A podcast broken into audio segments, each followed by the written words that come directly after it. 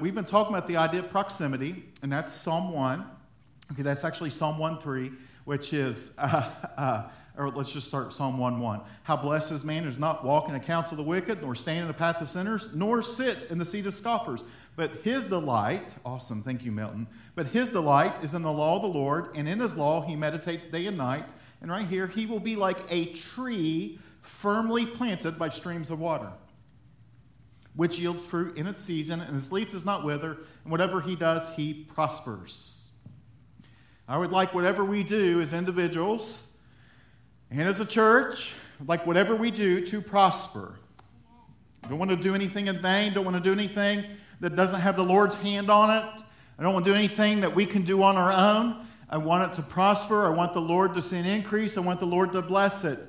And, and the only way that happens is if we get planted by the streams of water. Jesus is actually the streams of living water, right? John chapter 4. But, but if we would get planted next to him, that would be the most fruitful place we could ever live. Okay? And, and I believe that we can live our lives, and again, this is reviewed, it's okay. I say that every week. Um, it is. And. Uh, if we would get planted next to Him, and not just when we come into this space, not when we just walk into River City or, or your Sunday morning church, but we could get planted next to Him every single day of our life. And actually, Jay Jellison, our friend, says moment by moment by moment. I can hear him actually saying that. But if we would get planted next to Him moment by moment by moment, we would start to see fruit perpetually, which is what it means a tree that'll bear fruit in its season. Uh, uh, it means perpetually, it means continually. And if we would live in the presence of the Lord, I say live in the presence, these all places, all times, but if we would live in an awareness of the presence of the Lord, I believe that we would continue to bear fruit, we continue to bear fruit, we continue to bear fruit, and then we wouldn't have to try so hard. I'm all for trying hard. I'm all for doing everything as if I'm doing it unto the Lord, right? Like, like when I preach, that's an act of worship. Like if, if I come up here ill prepared, it actually dishonors the Lord. If you go to your work and you play on Facebook all day and you don't do your job, then you're dishonoring the Lord, right? I mean, it's, it's just one of those things. And so, so we want to do everything as we do unto the Lord. However, I would rather live my life in such a way that I'm near Him that we see fruit happen all the time. And so when we work hard, we see fruit, but if we get planted next to Him, we're going to see a lot more fruit. And so that's the whole premise. And, and not just as a church, but I believe in our families and our, our works, our works, our work sites, our day to day lives, we can see fruit on a regular, perpetual basis. And I would much rather see that. Ezekiel 47 talks about these trees too. It's not in the notes, but Ezekiel 47 talks about the trees and actually says that the leaves of the tree planted next to the stream, right? Ezekiel 47, water's flowing from the temple. It actually says that the leaves of the tree are actually healing for the nations. And so, if we would, yeah, so not only would we bear fruit, but we would actually be leaves, we would have leaves that were healing for the nations, which actually means physical healing, but actually has, carries the, the phrase and the, I guess the, the meaning as well would be like uh, restoration, reconciliation. It would bring justice. And, and the only real justice is biblical justice. And the only biblical justice, in my mind, is on earth as it is in heaven. And so, so anyway, so we would have these leaves that were healing for the nations as well. All right. So, but the, uh, so I say all that. Been on this topic for almost two months. And it's not that I haven't practiced this, I, I have. I'm learning to practice it better. And I'm learning with this that there's actually a. Um, I've been asking myself, like, why, why don't we do this? I guess let me phrase it like that. Like, why don't we want to stay planted next to a stream of water? Like, we're okay planting ourselves, most, I say we're, Christians, church, we're okay saying I'm planted when we're in this space. But when we walk out the doors, again, it's like, we'll see you later. See you next week, Jesus. You know, why is it that we drift? April prayed that a moment ago. Why is it we drift? Why is it we go away? And uh, why is it we kind of return? Or why is, it, why is it that we don't just say, boom, I'm planted? And um, I'm just going to give you my thoughts. I'm not going to, I'm going to give you my opinion. Okay? And I'm not saying it's right. I'm not saying it's wrong. I'm saying in my case. Okay? I think the reason why we don't get planted is because there's a high cost to it. That's not a seeker friendly message. that, that's a seeker friendly message there. There's a high cost to it. Now, it's worth it, but there's a high cost. So go ahead, Milton. Let's, let's look at that next scripture. I want to look at um, Genesis 32. Hmm. And I'll read this. Like, there's a high cost, but it's worth it. Oh, it's a little out of whack. So you can turn there if you want. Uh, Genesis 32, I'm going to start with verse 22. I have in my notes 30, I have 24. I'm, I'm going to start on verse 22, Milton. I don't think that's in there. That's okay. All right, 22, it says, Now he, oh, it is. I give him right. Anyway, all right. It says, Now he arose. We're talking about Jacob. Now he arose that same night and took his two wives and his two maids and his 11 children. It's crazy. 11 children and crossed the ford of the Jabbok, or Yabok. And he took them and he sent them across the stream, and he sent across whatever he had. Then, verse 24, it starts to talk about Jacob wrestling. It says, Then Jacob was left alone, and a man wrestled with him until daybreak. So he sent everyone across the Yabok River and he's there by himself, and then a man shows up and he wrestles with him till daybreak. I would like to know like what happened between there, right? I would like to know the conversation that happened right there. But anyway, it says when he saw that he had not prevailed against him, he touched the socket of his thigh, and the socket of Jacob's thigh was dislocated while he wrestled with him. Then he said, Let me go, for the dawn is breaking. But he said, I will not let you go unless you bless me. And he's saying, I've, I've taught this before, but when he's saying, I will not let you go unless you bless me, he's saying, I will not, or I, I will not let go until you abundantly bless me. It's the closest thing to John 10 10 in the Old Testament. It's the thief comes to steal, kill, and destroy, but I've come that they may have life and have it abundantly.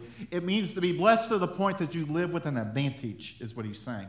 And so Jacob's saying, I will not let you go until you bless me to the point that I live my life with an advantage.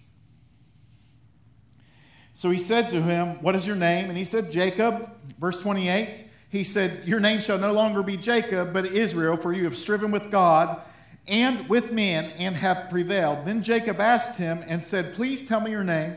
But he said, Why is it that you ask my name? And he blessed him there. And so Jacob named the place Peniel and he said, For he said, I have seen God face to face, yet my life has been preserved. Now the sun rose upon him just as he crossed over, and he was limping on his thigh. Therefore, to this day, the sons of Israel do not eat the sinew of the hip, which is on the socket of the thigh, because he touched the socket of Jacob's thigh through the sinew of his hip. Jesus, we need your help tonight. All right, so a whole lot right there going on. And uh, so we, we say this that there is a high price to proximity. And in order, I believe, to get into proximity, it starts off very simply. You, you have to be willing to empty yourself to get into the presence of God.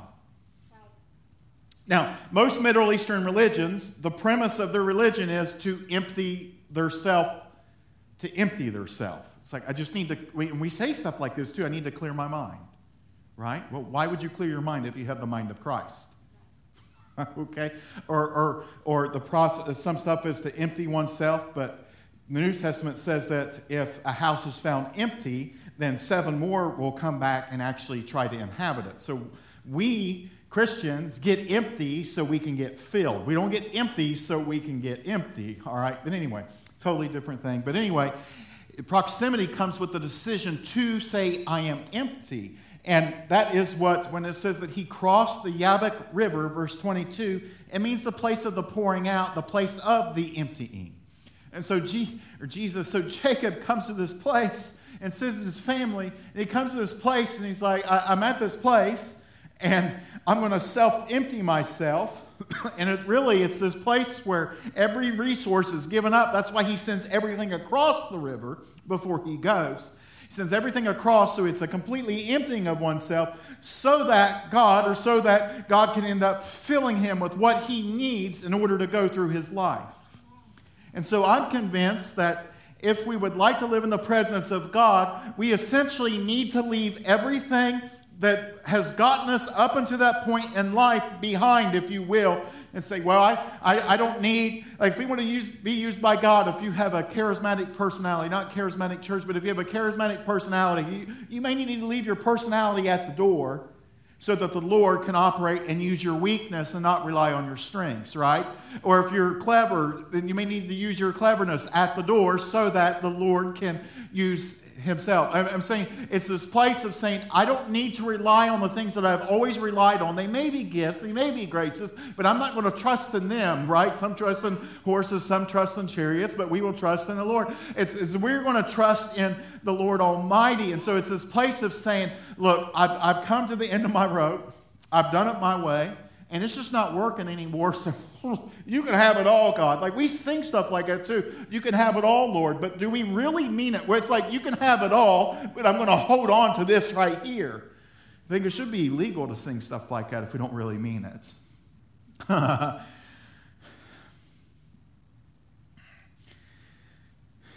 and then, verse 24, it says, When Jacob was left alone, and a man wrestled with him until daybreak. And so it's this place of emptying and a proximity, it actually comes with a wrestling. now, before you get to the wrestling, it says that he was alone, which means solitude. By the way, if you want to live in the presence of God, you're going to have to get alone with God. We have our public relationship with God, which is really what this is. And then we have our private relationship. Something the Lord's been speaking to me about is like we say stuff like this with couples, and this is the only way I know how to articulate it. We say, like, April and I, we have, we have 15 years of marriage, 16 years as a couple. We have 16 years of history together. We build a history together. Lord's been speaking to me about this private history with Him.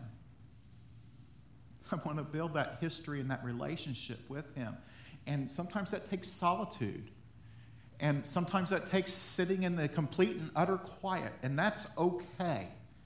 It may mean you need to say, and, and this is just a personal thing, like I, I straightened out my office this week, and the last few days I've, I've been in there, I've, I've left this thing in the other room. Why? So I'm not tempted to look at it or respond if I get a text or an email, because it's so easy to do. And it's so easy to, to be alone with God, but then feel like I'm connected to however many people I'm connected to, right? And, and I'm going to miss something. And, and I think there's something that we need to do. And what we need to do is be okay with being alone with the Lord. And being, and, and then it's like, Lord, you're so good. You're so kind. You're so gracious. Like we talk good about the Lord to the Lord.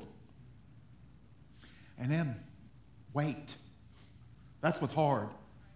Wait. That's that Luke 24 49 that we have hammered and hammered and hammered. That's go and wait, go and tarry in the city until you receive power from on high. And then Acts 2 3, it says that tongues as of fire came and rested on their heads. It's the same word as rest and wait and seated. It's all this stuff. But if we would wait on the presence of the Lord, He would begin to move. Now, what's fascinating is that he says, when Jacob was left alone, and then it says, and a man wrestled with him until daybreak. Wrestling, it's this amazing concept. So if we can get alone with God, we may actually be able to wrestle with God. That's wrestled, it, it means this it means to struggle, it means to have physical engagement with a, an opponent. it could mean possibly hostile. it means gaining an advantage through leverage, holds, and moves. And this, this is what got me too when I was looking at this passage. Uh, the word wrestle could also mean, so it's like I'm grabbing on, but it also has this meaning to float away with. and I love that. And so here's this thing that says, I get alone with him, and I grab onto him and I'm not going to let go. And if I don't let go, it actually could mean that I float away with him. What, what does that mean? I think it means that if we would grab onto him and not let go, that we say float away, it'd be like if you, you know you come into a church service and you just like, God's here, right? Or the back of the your back of the hair or the hair on the back of your neck stands up to get goosebumps, whatever it is. Those things are amazing. But it would be like I think floating away with him would just be like be like I spent an hour in prayer and it feels like two minutes. You understand what I'm saying? Or, or it'd be like I spend two hours with him, and the next thing I know, it's like, oh man, where has the time went? Well, I floated off with him.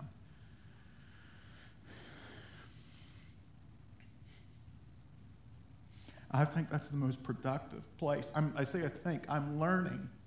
That's the most productive thing that I can do.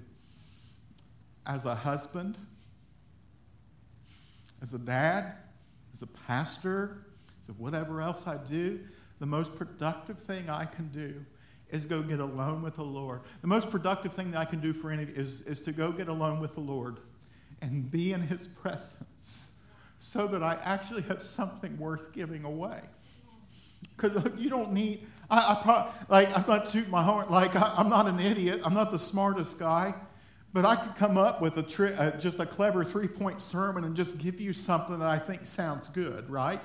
Or I could go spend time with him and he speaks to me and then I actually have something worth giving away.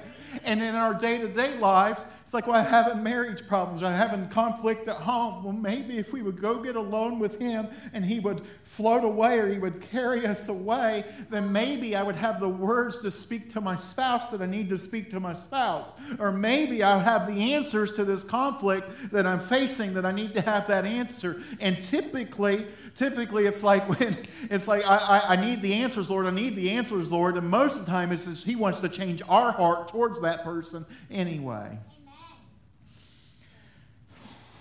And it comes with a cost. It really does. It comes with a cost.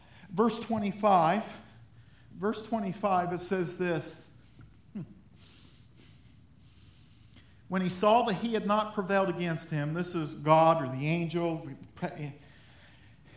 When he had saw he had not prevailed against him, he touched the socket of his thigh.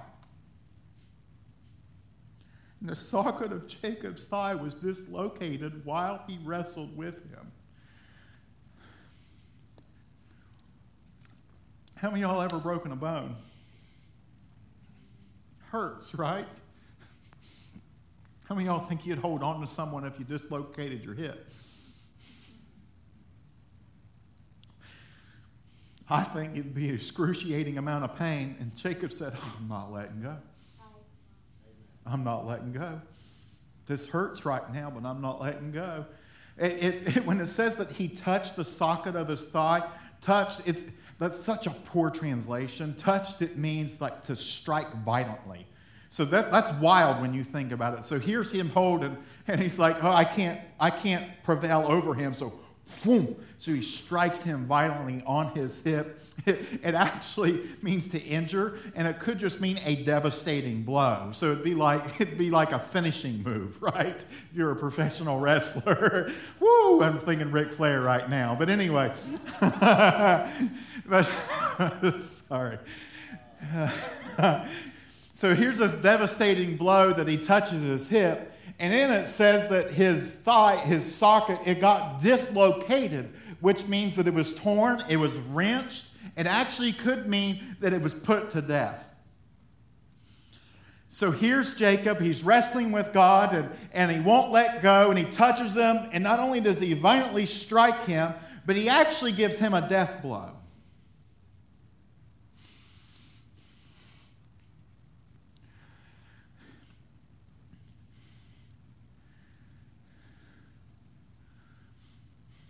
Like, I think you understand, like, Jesus came so we could live. Like, we understand that. But he also came so that we would die. Been crucified with Christ. You don't live through crucifixion, right? And so, Jacob wrestles with him God strikes him violently, and God essentially puts the person of Jacob death. And that's really the price to pay if we're going to live in the presence of the Lord, is, is, that, is that we are all, 1 Corinthians 15 31, uh, Paul says, I die daily. It's, it's a daily death. It's a daily dying of oneself. It's a daily laying my preferences, my hopes, my dreams down. Because as much as I want those things, and as wonderful those things are, living in his presence is so much better than any of that anyway, right? And so, so that's the cost. And, and I think that sometimes we count the cost. It's like, well, what am I going to have to give up? And, and we say cheesy pastorly, pastorly, preacherly stuff like, yeah, I mean, you can give it all up, but it's really worth it if you get in his presence. And while that is cheesy and corny, it really is the truth.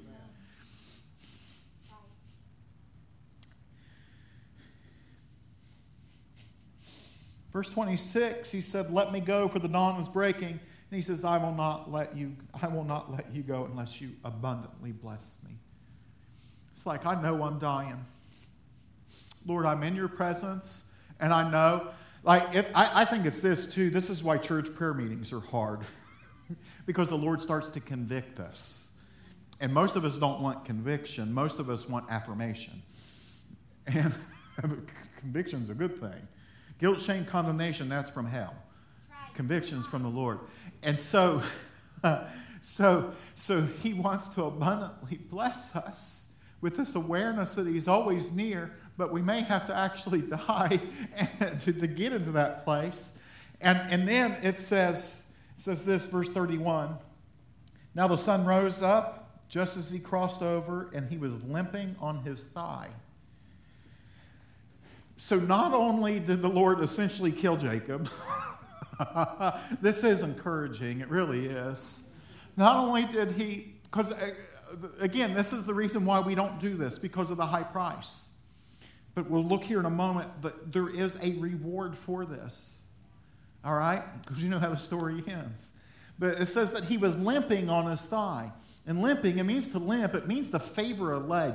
It means, like if someone walks with a limp, you know that they have something that has happened to them, right? You know that they've had an encounter, they've had an accident, if you will, they've had something happen that marked them for life. I was driving this afternoon and I stopped. Uh, what, what is this? It's Gardner Lane, I think that's right over here by the post office. It's at the post office. There's a guy limping right there. And, and, uh, and I just rolled down the window. I'm like, hey, buddy, Jesus wants to touch you. Amen. And I just kept driving because there was lots of cars behind me. But he was marked, something had happened, and he was limping. And so here's God. He touches Jacob's hip. And it says that he was limping. And this would mean, I believe, Jacob limped for the rest of his life. Why?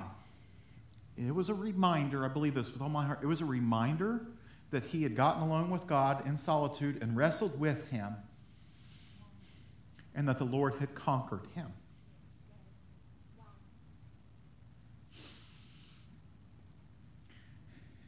When the Lord touched his hip, he essentially destroyed all of Jacob's self sufficiency.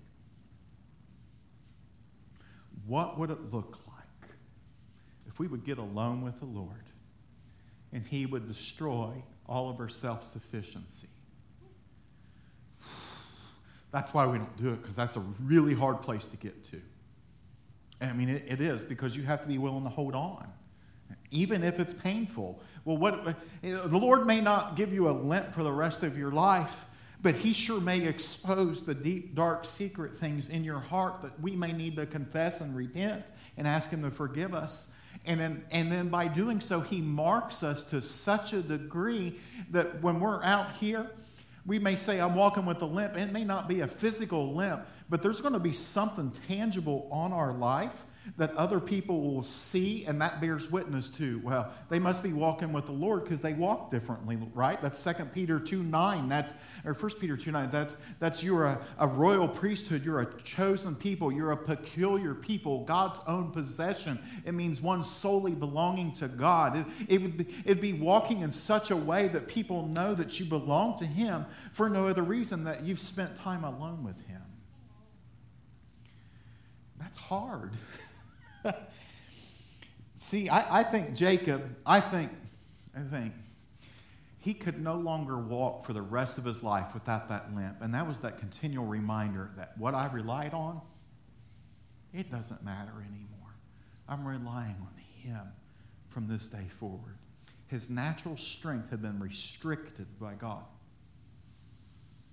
but his destiny was in God's hands.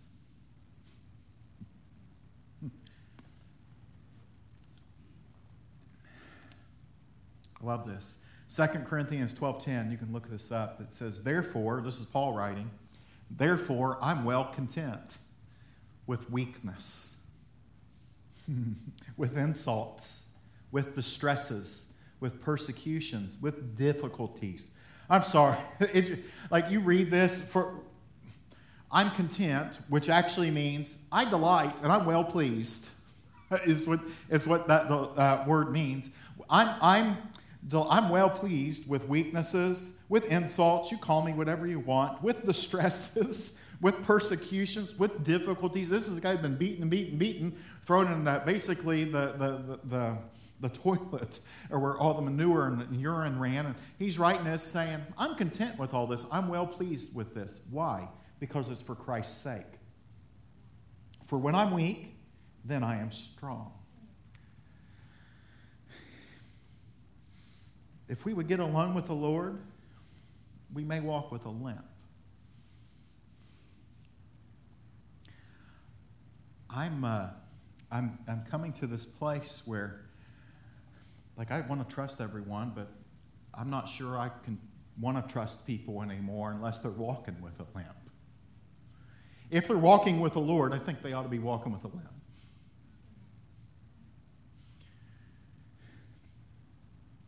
You're like, well, that's really hard. It is. But it's worth it. Verse 27 is exactly why it's worth it. And it's just a simple story. You guys are familiar with it. Says, So he said to him, This is the, the angel of the Lord. He says, What's your name?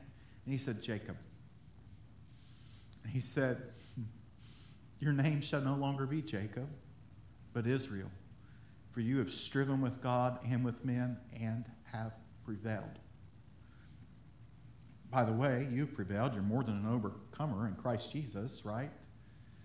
But Jacob, we know what his name means. I'm sure you guys have been, all been in Sunday school. It means liar, it means heel grabber, it means supplanter. Now, we believe that the Lord knows everything, right? So I, I, happen, I happen to think he knows what's going to happen next, all right? So, and I happen to believe he knows what's happened before. So, all right. So, here's the Lord saying, What's your name? Do you think the Lord probably knew his name? And do you think the Lord probably knew that his name meant that you're a liar? Yes. Now, Lord, why did he want him to do that? I believe it's because this. He wanted him to articulate aloud what was going on in his heart, who he was, so that the Lord could say, Well, that's who you were. But now that you've wrestled with me, and now that you've grabbed onto me, and now that I've actually marked you, and you're going to walk with a limp every day for the rest of your life, which means that when you walk, you're going to know that you can't even walk on your own strength. When you do this, you can't do that under your own ability. When you, whatever, you're always going to know that it's because of my strength and my power that's in you. It's Christ in you, the hope of glory. Because when He fills you, He empowers you, right? And so, so He wants Him to identify that so that He can rename that and say, what you relied on to get to this point, you're not going to have to rely on anymore. I think Jacob was probably a good liar. right? And some people are good liars. Uh, don't elbow anyone. There's some people are good at that. And he's saying, he's saying, you don't have to be good at that anymore. You've striven with God, you've striven with man. You're, you're going to prevail now because I have renamed you. And see, when we would get alone with the Lord, when we get alone with the Lord, He begins to rename us. I could ask each and every person in here, I won't do it because I won't embarrass anyone, but I could ask each and every person in here, what's the one thing that you don't like about yourself? Right? Because I guarantee, like, if I was a liar, I was before, but if I was a liar, I probably wouldn't walk up and say, I'm a liar. I pro- right? I'd probably say, I'm a truth teller.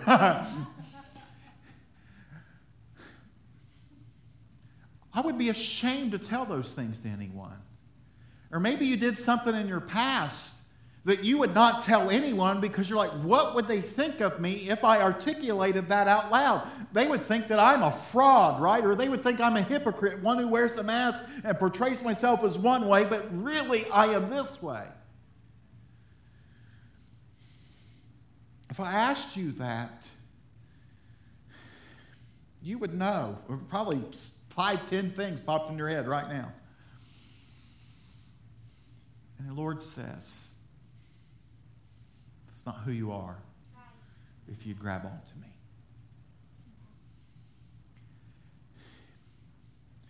See, there's that price to pay, but then there's that reward at the end. And so many of us are scared to death to fight that price. And I even talked, I told April this past, I don't know, it's been the last two weeks I've been stewing on this. Talking about the high cost of the call. So there is a cost to it. There's reputations. I mean, my goodness. Like, Post Jesus Michael and pre Jesus Michael has different friends. And it's not because I chose to have different friends, it's because they chose not to be my friend anymore. Gospel of the Kingdom Michael versus Gospel of Church Growth Model Michael has a lot of different friends. Labeled all kinds of stuff. I mean, it's fine. Not, it hurts sometimes if, if I'm truthful it hurts sometimes, but there's a cost to it. There's a cost to say that, you know, I want revival, and I actually believe the Lord wants to revive His church and bring revival to cities, bring revival to the denomination. Like, we're not content status quo having people come to church and put tithes in the plate and live like hell the rest of the week. I mean, that, that, there's a price to pay for that. There's a price to pay, and I'm not making, trying to make you feel sorry for. I'm just try, trying to beat a horse to death right now, but but there's a price to pay when you say I, go and I believe that the Lord heals, and I lay hands on the sick, and sometimes I see Him get healed in public. There's a price with that too. There's well, why don't that happen when I do that? Or do you think you're special? No, I'm just a guy that believes when I the Lord wants to do this. So there's a price to pay. And I was talking about the high price of the call. And then I started thinking about the high price to just be a follower of Christ. And it's hard. It's so worth it. It's so worth it. And I just want to encourage us tonight. Like, we can talk about living in the presence all we want until I turn blue in the face. I could probably talk about it next year. You guys will have Psalm 1 memorized by then, probably, if you don't by now.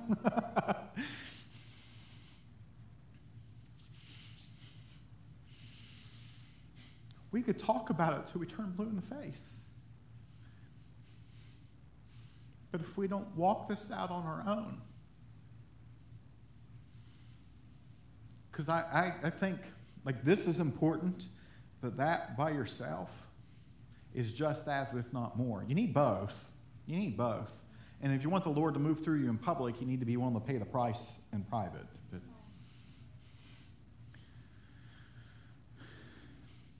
I just want to encourage you to pay the price. Allow Him to mark you, allow Him to shape you, change you. He, he does it to everyone. Jesus went to the wilderness, he was tempted. Elijah, I rattled him off last week. 1 Kings 17 went to the Kerith Ravine, which means the place of the cutting. And what happened at the Kerith Ravine? He was fed by ravens, which are like dirty, nasty birds, and the Lord brought him brought him meat and there was water there. And then once he gets used to it, it dries up. And then he's like, What am I going to do? And the Lord says, Go to this house. And he goes to this one lady's house. And he ends up raising a person from the dead. I've been like, Lord, I sure would like to have this raven, right? Because he gets there and she's like, he's like, How much food you got? And she's like, Not much. That cutting's worth it. And I can't, I can't, I can't make you do it. You can't make me do it. And I can't guilt trip you into it. And I probably can't even talk you into it because you can talk yourself right out of it. But I want more for you and for us. And the only way that'll happen